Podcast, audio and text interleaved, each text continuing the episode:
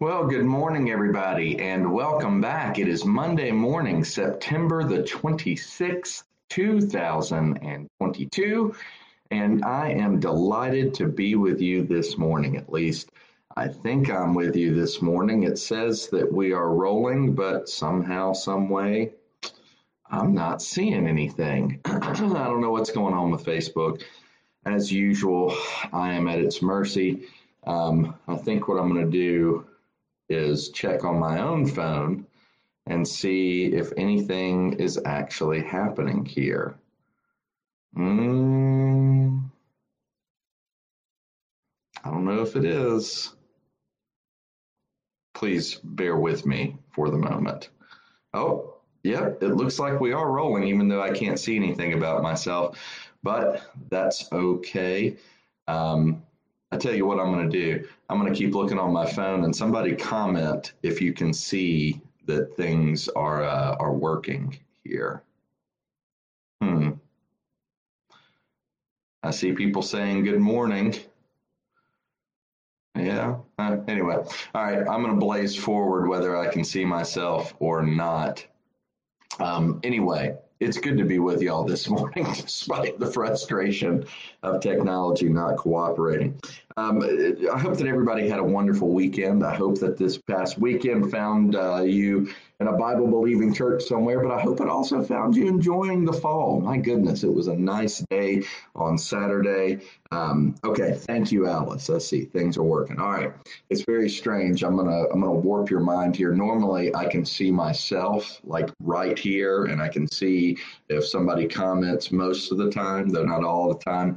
It just has these lines blinking. So anyway, we will just press forward. Um, nevertheless, uh, again, y'all, um, where was I? Yeah, you'll have to excuse me. This stuff really throws me off when things don't work like they're supposed to. It shouldn't. I should be a pro by now at this. I think that this is daily devotional number 397. Oh, what I was saying. I hope that uh, this past weekend found you enjoying the fall somewhere. Um, I ended up going to Highland County. Oh man, the light, the leaves have not changed yet, but it was crisp. The wind was blowing. I don't know how warm it was, but it was not that warm, but it was very enjoyable. Even so, um, welcome back, y'all. It is fall. Fall is underway. It's kind of a dreary morning outside. The sun hasn't quite come up. I think it's going to be a beautiful day, though. Now, where we are picking up today, let's get to it. We're picking up today, of course, after where we left off the last time. When we were together, we really focused on verses 11 through 18 of John chapter 10, and not so much just on the text, because we had already been through that kind of on an overhead. Last time we were together, we focused on what Jesus says about two groups.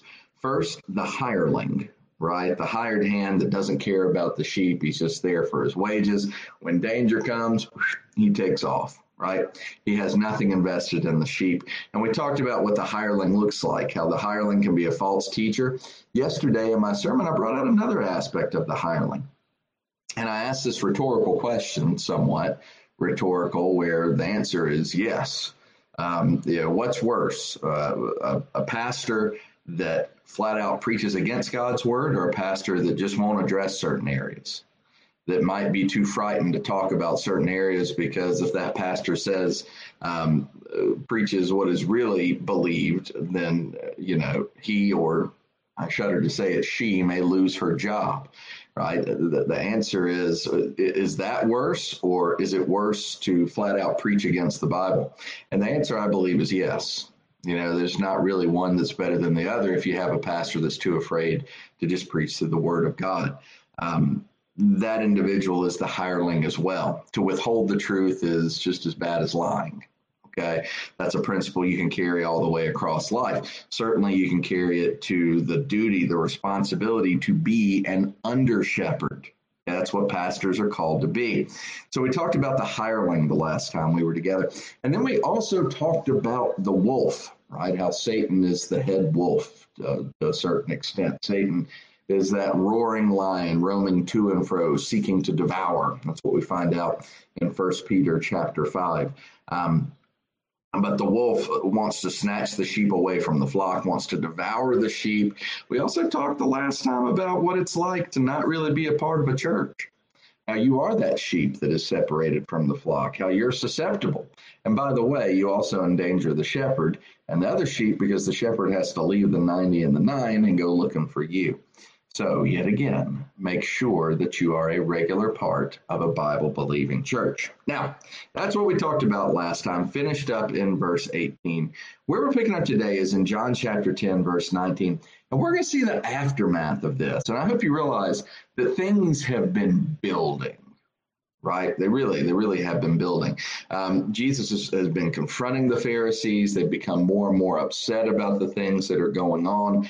But where we come to today, y'all, things are really starting to come to a head. And by the time we get to the end of chapter 11, it's a it's reached the boiling point with the Pharisees. But let me pray first, and then we will dig in to uh, John chapter 10, beginning in verse 19. Let's pray though. Father, please be with us now. Guide us in this time. Um, uh, I, I pray that you would be with me as I get so distracted when things aren't working right with technology and it's frustrating and uh, um, but even so help me right now as we go through this time together i pray that we would understand i pray that we would see the truth and the real heart of the matter that's going on here as jesus faces opposition why he's facing opposition eh? the, the real source of it and help us to see that though this was written some 2000 years ago it still very much applies to today Please guide us in this time by your Holy Spirit. And we pray it in Christ's name. Amen. All right, so John chapter 10, beginning in verse 19, it says, At these words, the Jews were again divided. All right, pause. All right, uh, it's just like when you start with a therefore. If a passage starts that your reading starts with a therefore, you should stop and ask what the therefore is there for. Very much the same when we come to a transition statement like this, at these words and this is not just us in this time, when you're reading the Bible, and if you pick up the Bible to read at a, at a part where there's a transitional statement of the like, it could be at these words, it could be after this, it could even be the next day. You really need to read back and see what this is talking about if you're going to understand where you are when you come to God's words. All right. So at these words, the Jews were again divided. What words are they talking about? Well, if you drop back, it's what we talked about last week. Verse 14, when Jesus said, I'm the good shepherd. I know my sheep, and my sheep know me. Just as the Father knows me, and I know the Father, and I lay down my life for the sheep. And then he says, I have other sheep that are not of this sheep pen. I must bring them in also, right? He's talking about people that are outside of Judea. This is why very shortly thereafter, he's going to cross the Jordan. He's going to do ministry over the Jordan. Many people are going to believe. We'll get there. Don't worry, we, we will get there. But that's who Jesus is referring to here. Um, he said, They too will listen to my voice, and there shall be one flock, one shepherd. The reason my Father loves me is that I lay down my life only to take it up again. No one takes it from me, but I lay it down of my own accord. I have the authority to lay it down and the authority to take it up again. This command I receive from my Father. All right, so those are the words. When in verse 19 it says, At these words, the Jews were again divided. Verse 20, many of them said, He is demon possessed and raving mad. Why listen to him? But others said, These are not the sayings of a man possessed by a demon. Can a demon open the eyes of the blind? Now, that's the overarching statements that are coming from the Jews as Jesus is teaching, right? Which, side note, when you're doing the kind of things that Jesus does, you start building pretty big crowds. So a lot of people are hearing. The question is, why are they so divided? Well, the reason I believe that the overarching number one reason is that Jesus says way too many things. He teaches way too many things to leave anybody on some neutral kind of ground. Right? When he makes statements, as he just made, about laying down his life for the sheep, knowing the Father. Now, they would have understood that knowing the Father is very different than me saying that I, I know Monica, right? Or that I know Kyle, or that I know you name it. Y'all knowing implied a real deep connected relationship knowing as in connected All right. So they would have had a major issue with Jesus saying this sort of thing. It could be that there's other things that he said that really, really angered the Jews. You know, this whole concept of I have other sheep, verse 16, I have other sheep that are not of this sheep pen. I must bring them in also. You know, by the time we get to the turn of the century, you know, 1 AD, Jews have really, really lost their way and have become incredibly insular. It's not all their fault, right? There's persecution from other nations. But remember, when God, for lack of a better term, commissioned the Jewish people, when God even commissioned the temple, right? It wasn't just supposed to be a Jewish thing. Remember what he said about his temple? It's to be a house of prayer for all peoples, not just Jews. Um, throughout the Old Testament, you find lots of examples of non Jewish people that had come to Israel and had converted. Um, a primary example of this is Uriah the Hittite. Remember Bathsheba's husband, the guy that David had whacked? I doubt he said that, but nevertheless, you know, it's not a mafia thing. But anyway, David had him killed, right? Sent him to the front lines. But y'all, by the time we get to first century Jerusalem, um, they had really lost that. They'd become so insular that it could be that, that this anger them calling Jesus not just a false teacher, they're not even just calling him a false prophet. They're saying that he's got a demon, he's demon possessed. It could be because he's suggesting this notion that Jews and Gentiles are alike. You know, again, you know, I, I, we've talked about this before. I cannot overstate the principle that the Jews and the Gentiles hated one another. They loathed one another okay? Especially the Samaritans and especially the Romans. Those across the Jordan. And yet Jesus says, you know, he alludes to it. We find out that that's exactly who he's talking about when he actually crosses the Jordan. Um, if, if you fast forward to the end, verse 40, then Jesus went back across the Jordan to the place where John had been baptizing in the early days, right? So, I mean, if you if you look at things from that perspective, we know who he's talking about here. That could be what's making them so upset. But really, I think it's the combination of everything Jesus has been doing and the fact that Jesus doesn't leave you any room. You know, that's why, as I talked about yesterday in my sermon, this idea that Jesus never claims to be God, this idea that he's just a good teacher, it just doesn't fit, y'all. That's why C.S. Lewis came up with his famous, famous quote about how you either have to accept Jesus as Lord or you must view him as a madman on the level of the one who claims he is a poached egg, right? Because you can't say the kind of things that Jesus said and just be a good teacher.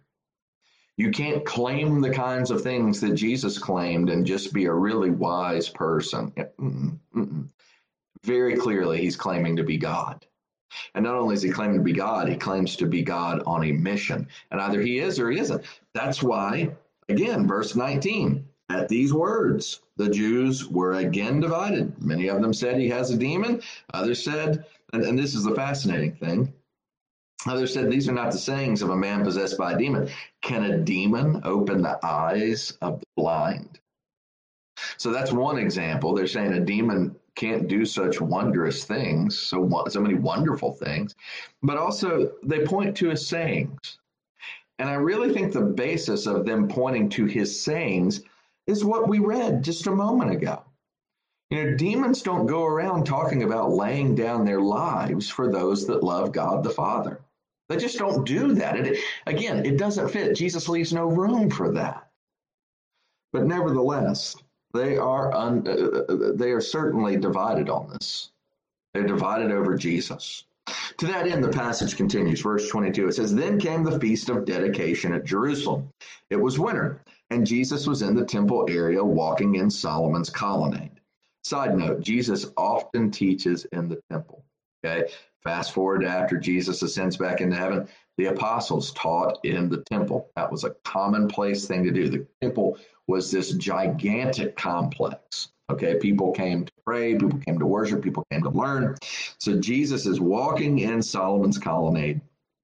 Verse 24 The Jews gathered around him, saying, How long will you keep us in suspense? If you are the Christ, tell us plainly. All right, time out. pause for just a second.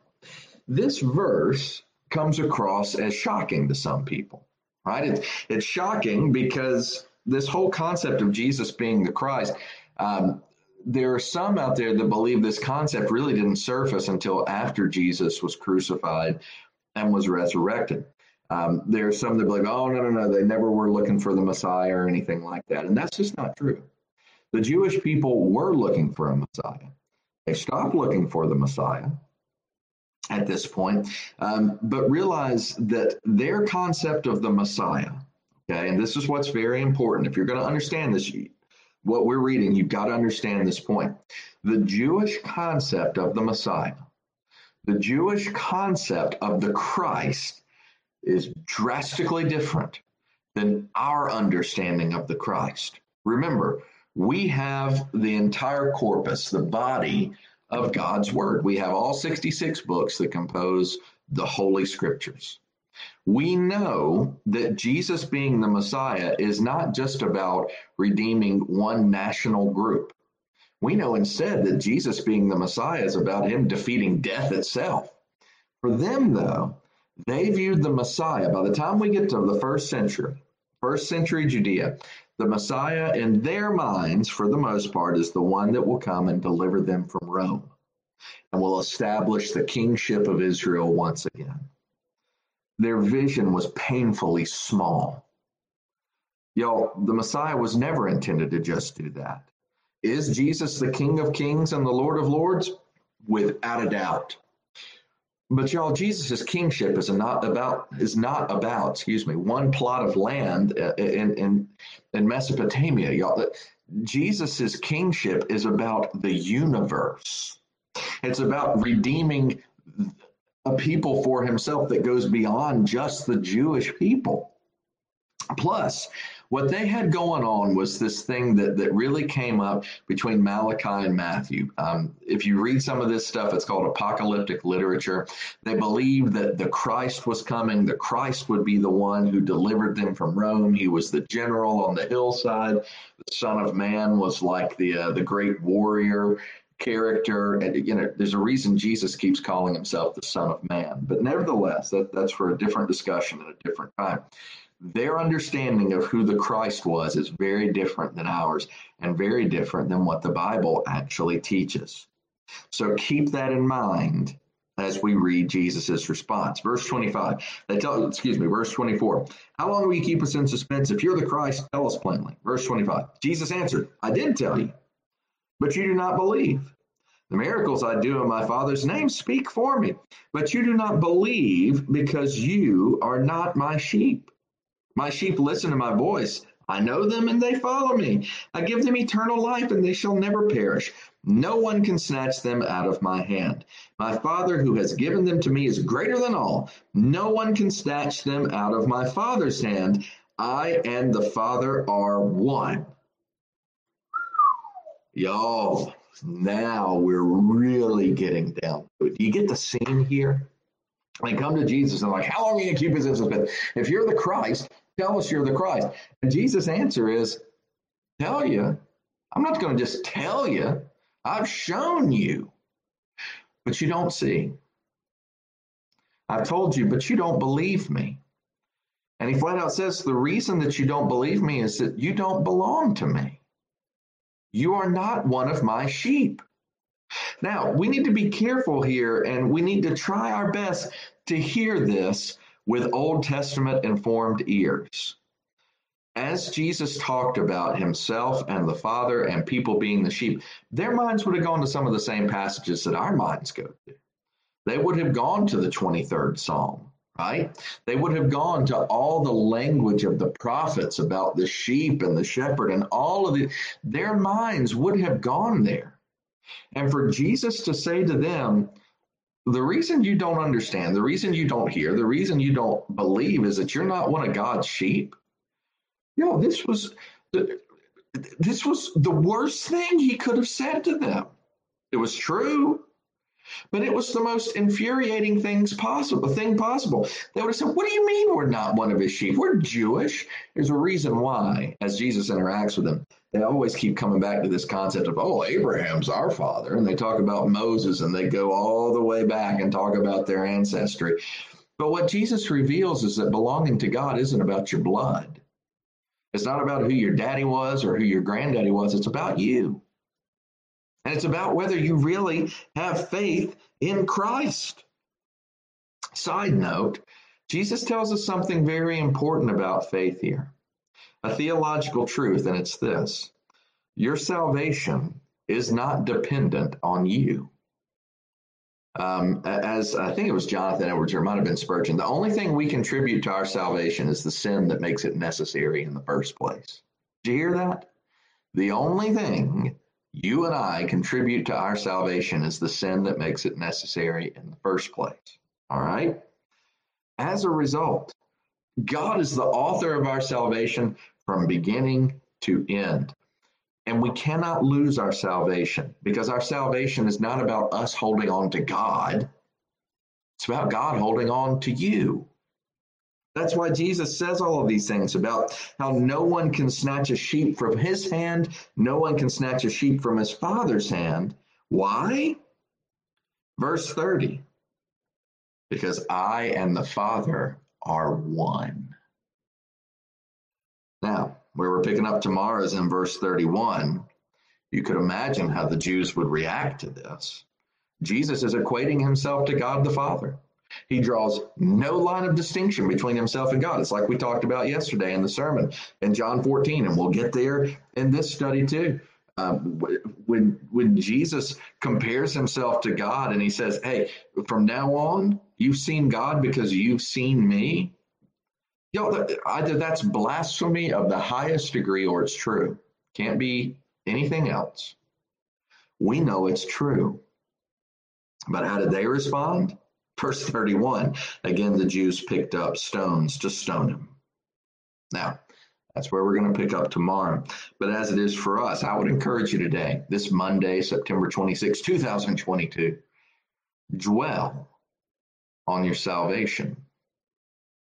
Consider your salvation. Consider if you are one of his sheep and if you do know his voice. By the way, if you want to hear God's voice, pick up the Bible and read it. Consider whether you really know him. All right. And in light of that, do you cherish your salvation? Do you celebrate it, recognizing that apart from God's grace, you're, you're lost? I hope that you do, because it is the ultimate way to live a life of gratitude, to reflect on everything Jesus has done and the fact that you'd be so lost without him. Now, tomorrow we're going to pick up with how Jesus continues. There's men there with stones ready to kill him. What's he going to do? That's where we'll pick up then. Let's pray. Our Father, we thank you for this time. And again, I thank you for the opportunity that you give us to engage in this manner. Um, give us grateful hearts as we dwell in our salvation, as we think about what Jesus dealt with um, how he humbled himself to deal with men that wanted to strike him dead. He could have, he didn't even have to murmur a word. He could have, he could have just thought it and consumed the earth dare pick up stones to kill him. And yet he laid down his life willingly. He is the good shepherd. It's my prayer that everyone who hears this knows his voice, belongs to him. But if they don't, would you work in their hearts and draw them to yourself? Now, please be with us as we go into this Monday. We pray that it would be a good one, and we pray it in Christ's name. Amen. Well, I'd like to thank you all for taking part in this time, for watching.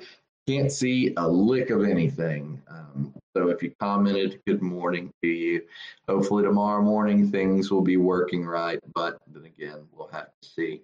Uh, I hope that everyone has a wonderful Monday.